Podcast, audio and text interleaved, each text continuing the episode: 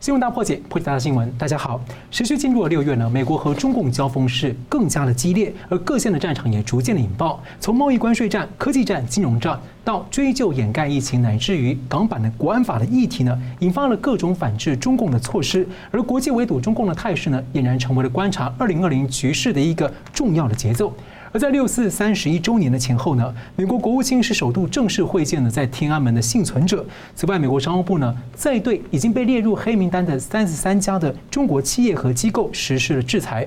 而且，中国七家航空公司往返美中之间的客运航班，六月十六号起呢，将被全面的禁飞。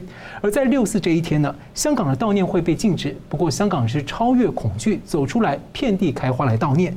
而在中国是家喻户晓的前足球名将国脚郝海东呢，他宣布要建立新中国联邦，并且抨击中共是恐怖组织。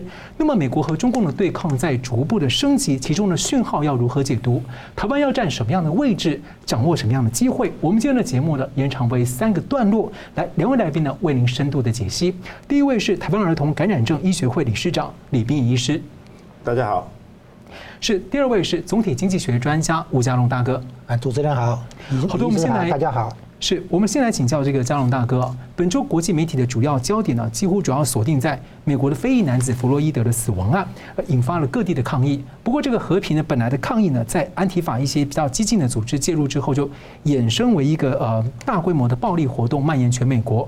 啊，从爆发骚乱的第二天开始，中共的党媒像《环球时报》就在关注，并且污蔑说香港人有渗透到美国去暴乱，并且嘲讽说美国政府有这个双重标准。一方面称赞香港之前的抗争，一方面呢打算要动用军队来压制美国内部的这样的暴力骚乱。而且中国的人民日，中共的人民日报也下标题说美式双标该破产。他们的外交部也嘲讽指控美国说双标。您怎么看这样的一个大外宣的节奏？这是因为中共对美国不了解，也对选举不了解，对民主制体制运作不了解，所以才会有这种你仔细追究下去会觉得有点可笑的回应，叫做双标。好，我现在跟说明一下，第一个，这个活黑黑人啊，弗洛伊德，他呢不是美国的黑人，他是那个索马利亚来的。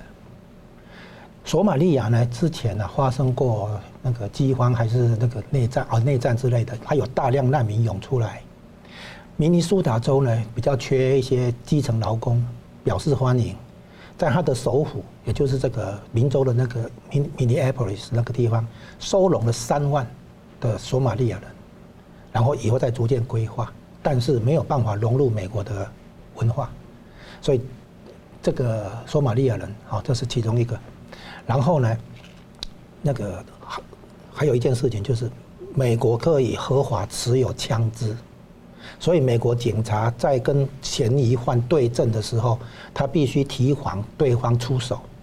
所以你会发现，美国的警察在逮捕嫌犯的时候，在街头的时候，可能会三四个来压一个，因为对方可能会开枪。香港跟台湾没有这个问题，所以香港那边的话，警察跟示威者、抗议者之间是不对称的。可是，在美国这边的话是对称的，对方可能有持枪的，所以呢，美国为什么警察你看起来他们在街头逮捕嫌犯的时候，有时候很粗暴，对不对？那是有这个原因，警察被杀死很多人。好，然后呢，再来，这个索马利亚的黑人，他不是基督教，他是回教，他是穆斯林。然后呢，伊斯兰国来美国招兵买马的时候，就是招募索马利亚来的黑人。所以这些人被美被招募到海海外去做很多那个恐怖活动是有案可考的。然后最后最近又有那个 Antifa 这种所谓美国共产党的介入，所以你可以发现这个不是根本不是所谓种族歧视问题，不是，不是说美国没有种族歧视，而是说这一件事情不能用种族歧视来做解释，因为这个这里面的事情是很复杂的。他是因为明州收容了三万人的这个索马利亚的难民，然后这些难民是穆斯林，然后他们贫困哈，他们是弱势，这个没错，然后无法融入美国，也无法那个在宗教跟文化上没有办法跟美国黑人融合，所以他们其实是很艰困，没有错。然后呢，这个香港不是这样子，你看百万人的示威哈，其中救护车要通过的时候，大家让开，有没有？香港叫做合理非，和平理性非暴力。所以香港的那个示威一结束以后，街上的垃圾都清除好，这是一个高度公民素质的一个示威抗议活动。所以我们要讲，你可以批，你可以批评啊，你可以抗议啊，但是你不要抹黑。你可以那个出来抗争，但是你不能搞暴动，不能打砸抢商店，那不一样。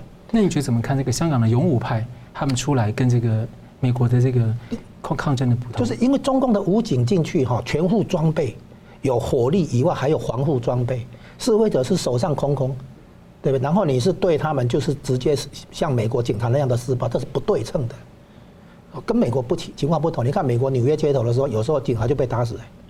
而且他也不是只抓这个黑人的这种所谓嫌疑犯或干嘛，他很他警察那个弄死的白人更多。那我快速问一下，那你觉得中共外交部跟中共的整个大外宣，整个在大动员做这方面的说法，目的是什么？啊，目的当然是要把美国也拉下来嘛。就是说，你不要以为说只有我们这样干，你看美国还不是这样干，他不了解其中的区别。就是说，这个事情不能说为那个双重标准，不是整个情况不同。好的。那我们再请教一下，就是美国的总统大选呢，在十一月要登场。那川普现在面对疫情的这个拖累，他的经济跟失业，还有社会骚乱的一些难题，所以一般评论认为可能会影响他的连任之路。那么最近的民调显示，民主党的这个拜登在民调是领先的川普。不过，当然美国的选举制度是不是就完全只看民调？所以想请教您说，您怎么看美国的选情的可能发展？还有川普连任他的挑战，还有赢面可能在哪里？这个是这样子，如果。你这个挑战者挑战现任者哈，现任者要连任，你这个挑战者，他的民调领先，如果只是百分之五到百分之八，这个已经超过那个统计误差了哈。统计误差是百分之三嘛哈，你超过统计误差才才值得谈。如果你的领先幅度在十个百分点以下，比如说百分之五到百分之八的话，那几乎保证现任者连任成功。选民不会再七早八早就给现任者按赞了，因为这样的话你躺着干了嘛，对不对？躺着选了嘛啊。所以通常是到了那七月跟八月，两党召开全国代表大会，完成提名程序，九月、十月竞选，十一月初投票。所以关键往往是在最后两个月，尤其是最后一个月，这种例子很多，翻盘，最后被翻盘。那我们看看我们自己的选举，去年上半年不是韩国瑜民调确实明显领先蔡英文，到了六月的时候缓缓送中出来的时候开始逆转。所以现在拜登的领先幅度才所谓百分之五到百分之八，完全不足以保证他当选。何况这些主流媒体全部是黑川普的，黑了半天也不过给他这个。好，像讲回来，选民在判断一个现任领导者要不要让他继续干，有一个有几个重点。第一个，国家治理能力如何？这个看的是上一选举年的前一个年度的经济绩效表现，不是今年。选举年已经不用看了，他看的是过去三年前三年。不是最后这一年，前三年川普的经济数据表表现好不好？很好。所以你觉得这些包括经济数据还有哪些方面有可能让川普翻盘回来？第第一个国家治理能力，所以看的是上个年度的经济数据，不是这个年度。第二个领导力，第三个可信任度。川普的诉求是为社会底层，就是全球化的受害者，去创造就业机会给他们。所以他政策只有两，主要主要两条，两条对付非法移民。第二个对中国的贸易战。要把制造业迁回来，这就就是为社会底层来创造就业机会。更何况将来那个人工智慧机器人出来以后，还有很多就业机会会被砍掉。所以呢，川普的那个政策，好能够吸引到原来照理说应该支持民主党的那个社会底层的选票。社会底层他为了在美国面美国墨西哥边界盖围墙，闹到联邦政府关门在所不惜。所以社会底层的人看懂了嘛，这是我们的人嘛。所以民主党是政治正确，因为传统上民主党代表劳工阶级嘛，社会下层。但是川普是政策正确，川普的政策赢得社会底层底层的那个认可，他才会以总票数输给希拉里两百八十七万票。可是呢，选举人票三百零三比两百二十赢了那个总统大选，是这样来嘛？所以呢，川普的政策正确，赢得他的那个支持者的肯定跟认可，是这样来。那现在拜登民主党自己也问题一大堆啊，你不能说川普有问题就一定是拜登得分了，不见得，拜登问题更多，拜登亲共跟中共拿好处，那美国现在已经建立全国的共识，共和两党民共和民主都一样，啊，你行政部门跟国会都一样，就是认为中共才是美国国家利益的主要威胁者。那么快速追问一下，您怎么看拜登像最近在台湾议题上，啊，或者一些相关对面对中国大陆的时候，他对共产党有比较强硬的态度，你怎么看他表？是这样子。他现在会说川普只说不做，啊，然后呢就会逼川普采取具体实际行动，对不对？然后呢，川普采取行动以后，他会说来得太少，来得太迟，对不对？这种攻击会造成川普跟他好像在对抗中共的地方飙车，政策比谁比谁做的更多，做的更更强硬这样子。那所以不管怎么样，这个对中国来讲都不利嘛。所以你去讲川普，现在也也反共，其实人选民会看政治人物，不能光看他说，还要看他行动跟做嘛。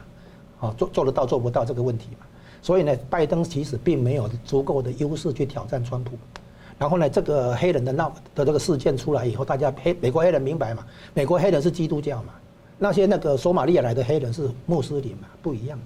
所以川普说他的背后有那个恐怖攻击的那个成分在，所以动用军队是针对暴力行动嘛、暴动嘛，不是针对你的抗示威抗议。所以美国警察画一条红线，你在这个红线里面示威抗议的话，警察保护你，保护合法的抗议示威。可是你越线的话，警察抓你。不过最近比较新的消息是一些美国的民运人士也要求美美国政府要调查中共相关的介入，因为看到一些华人的参与。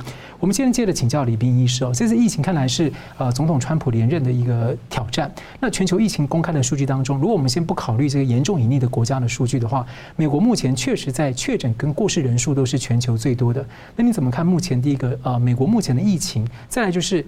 因为目前疫情趋缓，很多国家都逐步的在解封，不过他们的解封第一波名单啊都没有纳入这个我们模范生台湾，您怎么看这个考虑？美国，我相信他美国这个疫情是有逐渐舒缓嘛，我们都有看到，但是我对他疫疫情的未来就有点不是很乐观了。我是觉得，嗯，是这个样子，就是的确啦，美国它是国力很强，那他一开始的时候。我一开始记得疫情刚爆发的时候，他们还说他们一天的检验能力只有几千，显然是一下子可能没有办法负荷。可是他现在一天几万、几十万这样子在检验啊，所以他就是动员能力非常的强，他一下子就拼上来了。啊，他也在拼疫苗，他在拼疫苗跟拼药物都是全世界领先。啊，那所以这个是他乐观的一面。可是近期看起来，我是觉得说他们有一些地方哈。对于疫情的控制是一种负面因素。第一个就是那个他们的那个卫生卫生专业有点被政治人物压，没有没有办法主导他的防疫。这跟台湾不一样啊。哦，台湾我们就是胡那个卫福部讲什么就讲什么啊，那个政治人物是不会去干扰的。美国是相反。啊，第二个就是说，我觉得美国他们就是有一个非常错误的观念，他一直一直到现在他还有口罩无用论。你看，川普总统就是不戴口罩。虽然他们的 CDC 说要戴口罩了，没有戴口罩，我真的是觉得说非常的危险。我曾经去分析过，所有一开始就戴口罩的国家，没有一个像会造成大规模的疫情的。一开始不戴口罩，只会讲社交距离的国家全部沦陷，全几乎大部分都爆发大规模的感染。然后再过来就是川普急着要进行连任，所以他是不顾一切要要复工啊，这样的会带来疫情扩散的风险。不过我我觉得说他们已经有经验如何去应付这个，在他们的疫情可能就是短期间之内不能够完全消失，啊，但是也没有办法那个也也不会说大幅的上升了，它就是可能会维持疫情一段比较久的时间哈，这个就是他们要努力的。啊，至于说，哎，我们是世界上第一名呢，哈，对不对？我们那么多天都没有本土病例的，已经是没有本土感染的风险，为什么？哎。安全理由名单，其他国家都不把美列入嘞，我也不太知道哈。这个可能的原因，第一个就是政治，又是政治因素嘛哈，因为他觉得说你可能不是一个政治实体啊。第二个就是说，我们的疫情数据可能他其他国家不是很信，很被说服，尤其是我们跟大陆还是有方相当的来往啊。大陆的疫情大家不不相信它很安全啊，台湾一直来往的话，是不是会有病毒进来？你不知道。再来第三个哈，我们的新闻媒体有的时候会那个夸大报道，我们的专家有的时候就会预示预测说，我们诶除了我们所确诊四百多个病人以外，可能还有隐匿什么几千人在社社区里面。曾经有专家讲过这个话，啊，也有专家一直在推普筛，说啊，我们看到的可能只是冰山一角，我们必须要做普筛去抓出没有没有被发现的传染源。啊，事实上这些这些新闻报道哈，你到了国外的。诶，政府去一看就觉得说，你们台湾好像不太确定，你们是不是零呢？我们是很确定是零的，可是有的时候它可能会被新闻报道所扭曲，这个也是我们要考虑的地方啊。第，然后最后一个就是你成绩是世界最好的，也有一个那个盛名之类，因为我们他要跟跟我们安全理由哈，就是说我们进去那边不必再隔离怎么样啊？他们应该他们会要求对等优惠，啊，我们就没办法给他对等优惠，因为我们是高标准，我们最高标准你必须是零。说不定要零了好几天，好，那可是问题是，你看像日本，他已经他已经在那个你安全旅游的名单，可是他三不五时还是有病例出来啊，他并没有是零，他不符合我们那个零的标准，比较符合我们高标的，就是像纽那个指挥中心最近有提到嘛，像那个越南啊，像纽西兰，好像是他虽然没有完全。那是的，但是呢，本土病例非常非常的少。是，那啊，这个东西我们旅游说要解除那个境外的一个隔离的那个防疫措施的话，一定是要互惠对等嘛。对，所以这也是我们一个难处了，因为我们非常非常高标，所以我们要求旅游的对象也必须是很高标，所以我们的朋友就变很少了。那所以我们还是希望说以后有一个疫苗，有一个疫苗以后，可能这这些这些很多的难题可以有一点解决。是的，好了，非常感谢，我们稍微休息一下，马上回来。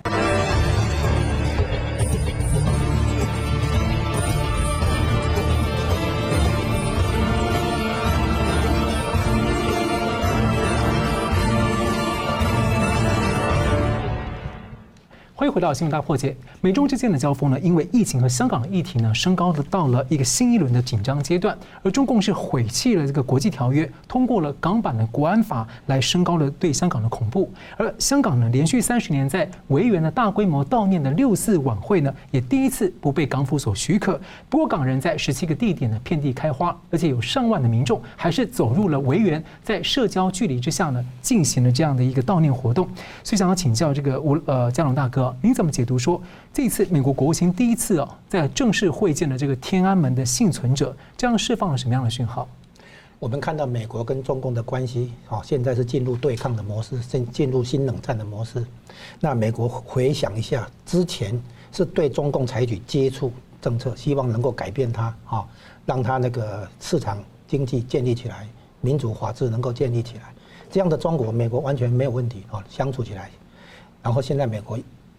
去追究到底什么地方出差错，答案就是这个六四事件。在六四事件的时候，就是美国现在发现和平演变会失灵，啊，源自于那个时候，他那个时候中共是经济上有改革开放，向市场经济靠拢，但是政治上的改革开放一直延后，一直延后，延后到最后六四事件爆发的时候，他是政治盖过经济，啊，就是维持政权稳定比追求发展更重要。所以呢，开枪镇压，这个开枪镇压以后呢，就后面的政治的收紧就越来越严重，一直到习近平更严重，连党内都要定于一尊，都要集权，然后呢取消任期，说你要被大家就是戏称他是西皇帝，对不对？这个严这种情况就是说，为什么现在美国要反共的话，就要把和平演变失灵的那个根源，把它找出来，就是六四的这个镇压。所以现在国务卿接见六四的。幸存者，天安门的那个学院的幸幸存者，就是说要反共，就要从源头找出来。为什么当初美国给他最惠国待遇，开放出口市场，让他能够做出口，然后来帮他加入世界贸易组织，给他这么多诱因，希望把他转型，让他不要变成一个老是在做革命政党，啊，因为革命政党的话，取得权力是透过暴力嘛。那你要转型成民主政党或者一般的政党，就是要。那个订立宪法，还政于民，这样的经过一个政政党正常化，啊，没有嘛？所以，向龙大哥，您刚刚说找出那个根源的点，所以是不是另外一个最近像川普签署了一个这个呃，要把国际宗教自由这个问题要纳入他们的外交政策当中？好，还有之前他也接见了像法轮功学员跟这个藏族人等等的，所以你觉得他也是等于是说他很多线同时在进行这个针对。这个共产党的一个根源的问题在处理吗？是的，中共是当然是不尊没有，也不尊重宗教自由，他无神论者，不尊重这个宗教自由。美国的立国是最重要的因素是宗教自由，很多移民早期的移民是因为宗要避难，宗教上迫害来到美国的，所以美国的自由里面这个宗教自由是很重要的一个东西。然后呢，所以这个对中共的话，不但是那个政治上的压制不民主，压迫那个人权自由。其实这个自由里面特别有个宗教自由。那我们看到台湾的话，各种宗教都有好，我们对宗教是开放的，所以这个东西对台湾来讲，跟美国的这个尊重宗教自由这个立国精神是可以融合的啦。是一致的，所以你的意思是说，看起来就是国务卿，就美国政府正在对这个中共当时没有和平演变、成功和平演变的，从经济的问题、世贸的问题，还有六四的问题，甚至还有一些根本性的一些信仰的跟无神论的问题，在做全面的盘整，去重新整顿的问题。对，它是这样。经济上哈，它这个一个叫市场经济，也是社会主义市场经济哈，market socialism，啊，市市场经社会主义不行的时候，市场经济在前面冲，带着那个社会主义往前跑。等到经济繁荣到一个程度以后，社会主义压倒市场经济，等于是说政府好像黑道要来收保护费一样的概念。我先让你们做生意，做到一个程程度以后，我要来收保护费，就是红二代权贵集团崛起，就变成从国家资本主义变成权贵资本主义。所以经济好以后，他就要来那个拿好处一样，国国进民退啊，那个对市场经济对民营企业产生压抑的效果。其实所有这些根源就在于说，一开始的时候那个六四事件。啊，为了维持政权稳定，反而没有去立下说将来政治上要也要改革开放这样的一个承诺。好了，其实，在八九之前，就是这个中英联合声明是在这个一九八五年啊来来处理的。所以，我想请教说，像中共最近另外一个问题就是九七的这个中共在最近通过的这个港版国安法，那美国、英国是很积极的行动应对。例如，英国要为港人来大修移民法，可能有近三百万的港人可以有资格来申请英国的公民。那五眼联盟五个国家，包括美国、英国等等呢，也在讨论。五个国家是否要一起来收容这个香港的人进来？所以请教您怎么看美英的连串行动？那看起来这个全球反制中共的情势看起来似乎在逐步、逐步的各方面的逐步铺网跟扩大。台湾该要站什么样的立场，掌握什么样的机会？这些香港的那个专业人才，从会计、经济、金融啊，这些专业人才是各国在抢的。台湾呢，如果要发展成局部的金融中心的地位的话，那对于香港的金融人才是应该要争取的，而且这个东西对台湾来讲是大大加分，是一个资产，它这个是资产，不是负债。哦，那英国呢，当然清楚这些人嘛，因为英美英国培养过这些人，所以呢，这些人如果能够被吸收到伦敦的话，那伦敦的金融中心的这个专业人才会更更强大。啊，那所以把金融人才、专业人才从香港吸走的话。那就更确定把香港的那个国际金融中心地位把它毁掉，所以英美之间现在要从香港撤的话，当然不会把一个金融中心留给你中共就完，不会。所以表面上他们是在救救助香港人被，然后呢把移民吸收出来，对不对？那移民移民里面会有相当庞大的这个专业人才，那台湾在这一点上应该要主动争取。比如说开放一些特区金融自由贸易区什么的啊，让国际金融机构来台湾设点，自然就会把香港的人才带过来。所以这个东西台湾要采取主动积极的态度，而不要只是说我们在做人道救济。不是，这个是美国跟英国、纽纽约跟伦敦在争夺香港的专业人才。这些专业人才如果台湾也能够分一部分的话，那因为很多台商是透过香港进到大陆内地去做做生意，然后他的资财务管理、资金调度是在香港的。所以这一部分业业务的话，哪怕只是台商的这个部分，台台湾也应该主动来争取这一块。那在这个全球反制中共的这样一个网络里面呢，台湾应该有什么样的机会跟选择？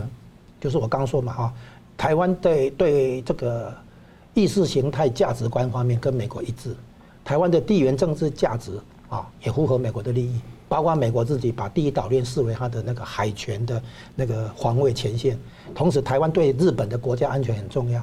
所以呢，美国防守台湾也等于在防守日本。如果美国失去台湾的话，那日本的国家安全出现重大危机，可能会逼日本重整军备之类的，走独立自主国防。所以美国对看台湾的话是多重价值的，不是只是一个台积电。那台湾的这个制度文化上的衔接性啊，它会证明一件事情，就是我们如果去定义二十世纪的话，一件事情叫做苏联的崛起与没落长达七十年。从一九二零到一九九零，可是苏联证明的事情是，非西方的社会走非资本主义道路走不通。苏联没有证明应该要走资本主义道路，是谁证明？台湾，台湾是非西方的社会，在二战以后走资本主义道路证明走得通。然后台湾现在还做一件事情，就是非西方的社会走民主美式美国式的民主价值观、民主化的道路走得通。所以台湾等于在作为一个美国价值的一个见证者。跟四患者，这对美国价值很重要。好，我们继续请教这个李斌医师哦。台湾的这个疫情现在看起来是趋缓，那我们的中央疫情指挥中心也说，六月七号预计要这个松绑国内的这个防疫禁令，也要逐步的解封。不过最近有没有传出说，像大陆的武汉啊、吉林啊，还有比较邻近的韩国的首尔，也发生了新一波的群聚感染，让人担心说会不会有又一波的感染潮？那对照另外一个消息是，呃。这个中共方面呢，就是武汉市要对一千一百万的市民来普筛病毒检测，从五月中进行到六月一号，完成了九百九十万。不过当局的结果是说，没有确诊病例，而有三百个无症状的感染者，而且三百个人都没有发现有感染性。所以请教医师说，像大陆、韩国还有欧洲的德国，也都传出疫情在升温的一个趋势，有没有可能全球可能会在面临一个第二波又一波的这样的感染潮？我想所有的国家都有可能那个会出现第二波。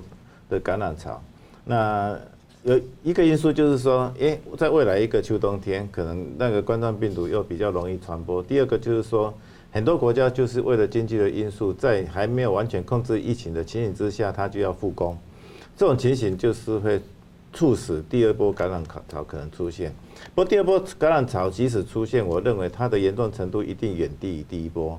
因为我们毕竟我们已经有一些防疫的经验，民众也有一些警觉哈。第二波的话，可能并不，并不是杀伤力会很大，可是它杀伤最重要是经济，因为你有第二波的时候，你就会再加强所有的管制措施，那对经济是很大的伤害。就像是台湾，台湾你看我们的经济的损失，绝对不是说看病人的损失，因病人的医药的健康的损失啊，而是那一种封锁的政策所造成经济的损失。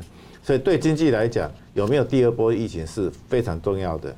那在台湾当然也有可能，所以我们对于境外的封锁一定要持续的去注意。只要境外没有再有一路的病例，我们台湾是完全是非常安全的。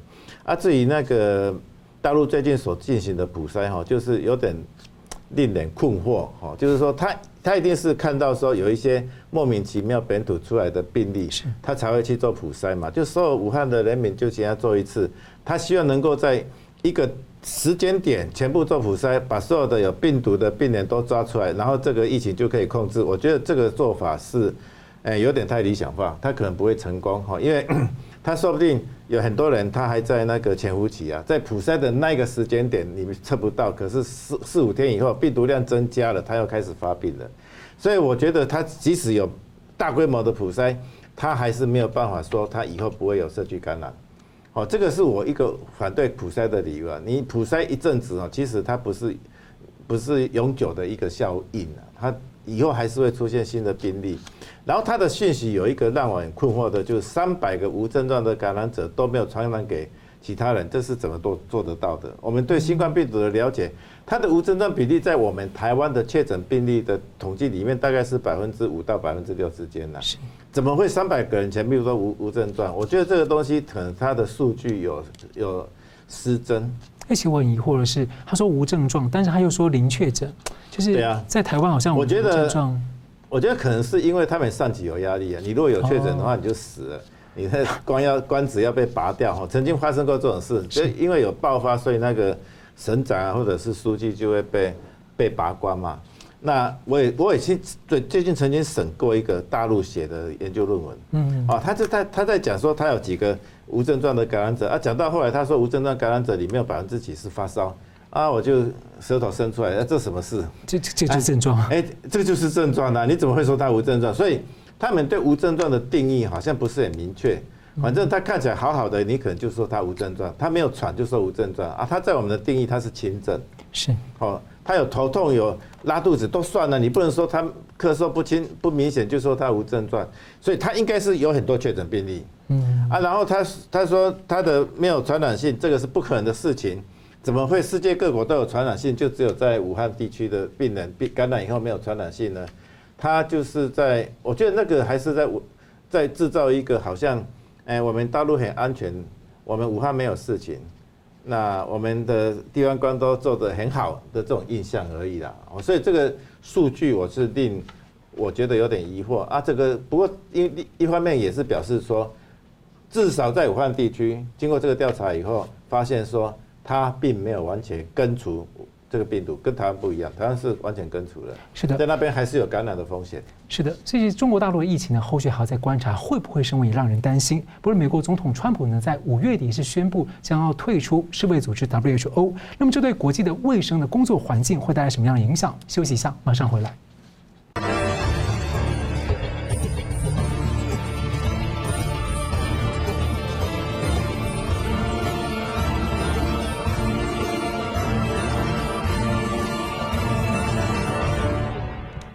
欢迎回到新闻大破解的现场，我们来继续讨论呢。美国总统川普呢，在五月底呢，痛批中共对于疫情所负的责任，而中共呢，控制世卫组织的问题，因此呢，川普宣布美国将要退出世卫组织。而世卫秘书长谭德塞呢，在本周是赞誉美国的贡献和慷慨。不过，也表示希望继续和美国合作。不过，媒体美联社呢，本周有一个长篇的报道，揭露世卫内部其实呢，对抱怨中共的隐匿，并且极力的拖延相关提供的疫情的讯息。不过，世卫组织秘书处在四号的记者会上还是拒绝回答这个题目。所以，我要请教李医师哦，您怎么解读这个秘书长谭德塞的这样一个反应？另外，也有评论说，世卫组织其实是呃。没有退出的机制。不过无论如何，如果美国拒绝金援的话呢？您认为说接下来呃，为了要因应一些重大的卫生安全的可能事件呢，国际间会不会出现另外一个呃并行的卫生合作体系？啊，我想世界卫生组织从一开始就一直在甩锅嘛。还我还记得我们一开始就是对世卫组织很不不，很是没有办法了解他为什么对一个那么严重的疫情一直。一直说他不宣布紧急事件，他不宣布这个是大流行，还说大家不要对中国理由警示，这个完全是错误的决定，造成很多人死亡。川普总统讲的这个是很对的。世卫组织如果更早做决定的话，现在很多几万人、几十万人还活着，就是因为你们这个错误的决定。然后世卫组织是从头到尾都不认错，这个真的是很难被人忍受。好，那你连认错一个都没有，他永从来都没有认错。虽然他大家看起来他就是错得很厉害。那美国当然就是世卫组织最大的金主，所以他再怎么弄呢，世卫组织都是对他好言好语，哈，就是还要还要敦请他回来。不过美国我觉得他也是受到竞选的压力，哈，要不然没有竞选，我不知道他会不会这么做。可竞选的压力，他一定要做出做出很有气魄的样子，所以就断然退出。好，断粮退出以后之后会怎么办呢？我觉得最重要的关键是欧洲国家的态度，因为它可以算是第二大金主，而且它对世卫组织的支援是相当全面而且积极的。我觉得他们对于这些开发中国家有点殖民地的感感情也说不定啊。然后呢，这些我们世卫组织它的功能不只是说在应付这些突发式的疫情，更重要的是在根除已经有的一个传染病。是好。比如说那个像小儿麻疹、小儿麻痹已经快被根除了，接下来那个全世界世卫组织它计划要根除麻疹的，然后像疟疾在在那个非洲很严重嘛，重要死亡，他已经开始在那边用疟疾疫苗在施打了，哦，那希望能够降低这种开发中国家的一个健康不平等的一个现况。那欧洲国家是不是退？欧洲国家如果没有退出的话，我想世卫组织就是。还是会存在啊，但是他会走得比较辛苦，因为他资金来源就没有那么充裕，可能很多他以前可以做的事情，以未来就不能做。啊，美国要怎么办呢？我也不知道。美国，美国当然有一个有一个就是说摸摸鼻子要回去的。不过川普这种个性，他大概是不会啊。他能不能有有办法去做制造一个另外一个国际组织，能够取代世卫公组织的功能呢？我觉得非常困难。主要还是欧洲国家的态度。欧洲国家目前都是反对，好反对美国这样退出嘛，所以美国即使在做一个另外的组织的话，可能它就是会比较小规模，国家参加国家比较少，它能够发挥的，它毕竟可能我自己是觉得说，它可能没有办法完全取代世卫组织目前在全世界的一个，诶帮助贫穷国家的一个那么多功能的一个任务。那我追问一下说。如果像因为英国之前的下议会的这个呃有一个报告说，他们希望成立一个这样类似这个呃公卫的 G 团体这样的一个概念，二十个主要的国家成立一个公卫的这个系统，互相这个支持。您觉得说，如果说呃美国带头去成立这样的一个另外的一个并行的国际体系的话，这个体系能够去呃解决或补足目前世世卫组织留下的一些空缺跟问题吗？或者说能够有一些砥砺或怎么样？我想就是。如果是对于这个世卫组织根除小麻痹啊、根除麻疹啊、根除德国麻疹啊，或者是让那个非洲国家那个贫穷、开发中国家贫穷的儿童，他死亡率减少，这些东西的话，它的功能很难被取代。美国如果去另外召开，或者是英国他们召开另外一个卫生组织的话，我想它的最大功能可能就是可以取代。重大疫情的警示功能，因为我觉得世卫组织这次对重大疫情的警示太差了，而且它完全是一面倒向中国，导致它的判断完全失据、完全失准，导致很多人无辜死亡，这个是必须要被矫正的。那我想它可能就是会取代世卫的部分功能，但是没有办法取代全部的功能。是非常感谢。我们继续请教这个嘉龙大哥，这个美中持续交锋，而美中贸易战曾经因为今年在一月中旬的时候签署了第一阶段贸易协定，一度似乎也缓和下来。不过中方承诺对美的采购金额，目前在疫情影响下会执行多远，其各界还在观察跟怀疑。而此外呢，美中的客运可能即将要断航，因为在疫情期间，中美的彼此的航班其实不对等，因此美方也宣布呢，六月十六号起的新措施，就是中国的七家航空往返中美的客运航班，十六号起呢会全面的禁飞美国。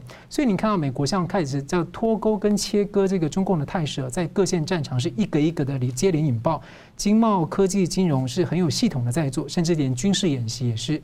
所以请教。江龙大哥，二零二零年美国连串这样的一个国安政策的一个大反击，接连要脱钩，这可能影响改变全球的情况吗？那台湾在其中啊，我们有什么样的优势？它这个不是不是只有脱钩，脱钩的，比如说制造业撤出来，就制造脱钩哈。是。然后呢，比如说不要让你窃取智慧财产权，叫做技术脱钩，啊，也不让你这个有解放军背景的人来当研究生，在这边做研究之类的。然后呢，希望华尔街撤出香港的金融脱钩。可是呢，去中国化讲的是国针，尤其是针对国际秩序里面，要把中共的影响力约束它啊。那个国际机构里面怎么去处理中共的这些控制，包括世卫、世界卫生组织，对，这叫做去中国化。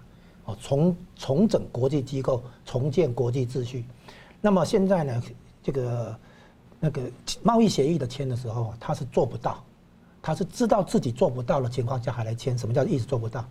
他没有足够的外汇来履行那个大量采购的承诺，承诺他连续两年要增加总金额两千亿美元的采购，他根本没有这个能力，所以他还是签。为什么？因为他已经知道后面有武汉疫情。哎，一月十五号签的时候，中共内部已经知道有武汉疫情，所以他知道，所以那个一月十五号签完协议。一月十八号疫情爆，然后一月二十一号、二十三号就武汉就封了，对，马上就就把武汉疫情摊开来了。所以呢，根据第七章第六条第二款哦，它这个协议里面，就是有不可抗力的天然灾害的话，它这个两国重新磋商，他想要引用这个条款例外条款。美国说，病毒是你释放的哦，对吧？从你实验室流露出来的，怎么可以叫做不可抗力啊？这边有争执，但是实际上他根本做不到。好，那现在发现习近平啊的强硬有三种模式。第一种模式是盘算后的强硬，就是反正我并贸易战，我的经济已经被你贸易战打下来，干脆爆发这个疫情以后啊，那封城封省，公共运输停摆，整个那个生产经济活动、消费跟生产都停摆。在这种情况下，经济的衰败下行，到底有多少是因为贸易战应对不当，有多少是因为疫情，就分不清楚了嘛。啊，所以习近平可以掩盖他的那个经济的领导的这个失失败嘛，啊，然后再来呢，中国经济下来的话，把美国经济也拉下来，美国股市拉下来，然后呢，要让看看你川普怎么选，所以他等于是说，干脆我不行了，干脆我就一起拉下来，叫做双输了啊，双输进一步的话就变成同归于尽了，所以我中国经济已经这样崩坏了嘛，我把你顺便也拉下来，这是一种盘算后的强硬，就是。双输或者叫香港话叫蓝草，哎嘛？就是同归于尽的意思。然后第二种概念呢，就是豪赌下的强硬，就是我跟我赌你不会反制反击，你不会制裁啊。如果你制裁的话，那么分成轻跟重。如果你是轻的话，那我就等于是 OK 嘛，我我这边有赚到，然后被你制裁一下。如果是轻微的话，OK。如果是你很重的制裁的话，我可能真的就不划算，对不对？没关系，因为他在赌中。诶，美国的制裁是短期性，怎么说呢？一九八九六四事件的时候，美国不是有对中共经济制裁吗？一九九二年邓小平南巡之后，重新发动改革开放以后，美国就开始帮中共了嘛。所以呢，很多制裁有可能两三年后就淡化掉。那中共就熬过去就是了。所以他的这个是跟你赌，赌你这个应对可能不会有有那么大太太大的那个困难，这样子。那最后呢，一种就是头脑发热下的强硬，他误判，他不了解整个新的国际形势，不了解美国的内部的政治等等，他误判。所以我追问一个问题，您刚特别提到美国可能不只是脱钩，您觉得他脱钩，那脱钩是为什么做？为什么做准备？脱钩是指目前的那个贸易、科技、金融先撤出来，撤出来之后，他就美国跟中共之间的所谓你中有我，我中有你这种哈连关系就结束，结束以后，美国就可以把中共当做前苏联那样来打冷战嘛。苏联跟美国经济没有没有挂钩嘛。所以现在要先脱钩嘛。好，而且我们最节目最后呢，我们请两位来宾呢各用一分钟来总结。我们先请李医师，特别是给我简单分享一下这段这个艰辛对抗疫情的一些呃心情或心得。好，新冠病毒一开始的时候，我们会紧好紧张，因为我们是好像是最容易沦陷的国家。那到后来我们很轻松，因为我们是世界上优成绩最优秀的国家。我们现在已经可以慢慢解封了。其实应该可以快一点解封，因为毕竟这个封封闭的状况对我们的经济有影响。是，我们现在主要的要注意境外一路，在国内呢，我们可以安居乐业、欢笑，没有问题。好的，哎，我们从疫情里面看出来，我们台湾的疫情能够处理的这么好，有一个重要因素，除了政策上超前部署之外，我们的公民社会里面展现出很很好的国民素质。